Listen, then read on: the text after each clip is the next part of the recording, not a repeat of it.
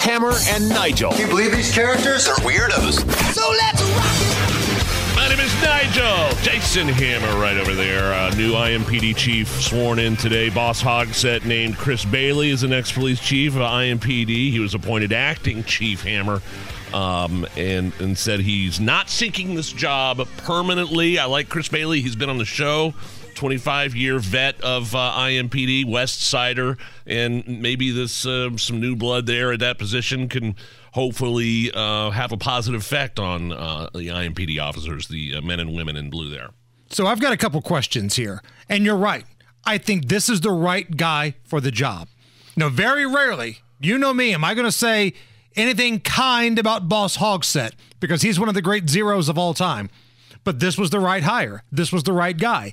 Now, my questions are, what happened between today and like a month or two ago where Chris Bailey said, I don't want this thing full time. I want to spend more time with my family.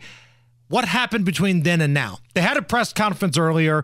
I did not have an opportunity to go. Obviously, we're here working on the show. Um, I tried to get uh, now Chief Bailey to come on the show yeah. today. Schedules couldn't work out.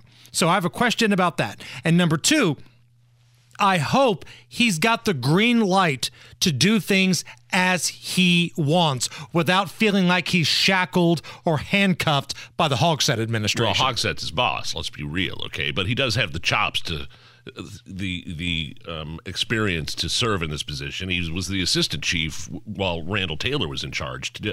You know, former Chief Taylor stepped down at the end of last year. They put in Chris Bailey. Let me read a statement from uh, Rick Snyder and the Indy F O P.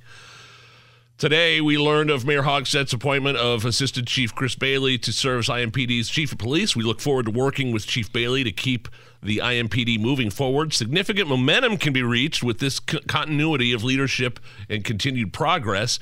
The professional police officers who faithfully serve the residents, business owners, and visitors of Indy, Indianapolis remain steadfast in their mission of preserving the law and restoring order, all while interrupting crime and violence. Full steam ahead. Okay. So it looks like they got the approval of the F O P there, and like I said at the beginning of the segment, hopefully this um, can is a positive thing and can re- reinvigorate the I M P D in some ways. twenty-five years of service with the police department, and now he takes over as the permanent chief, being sworn in today.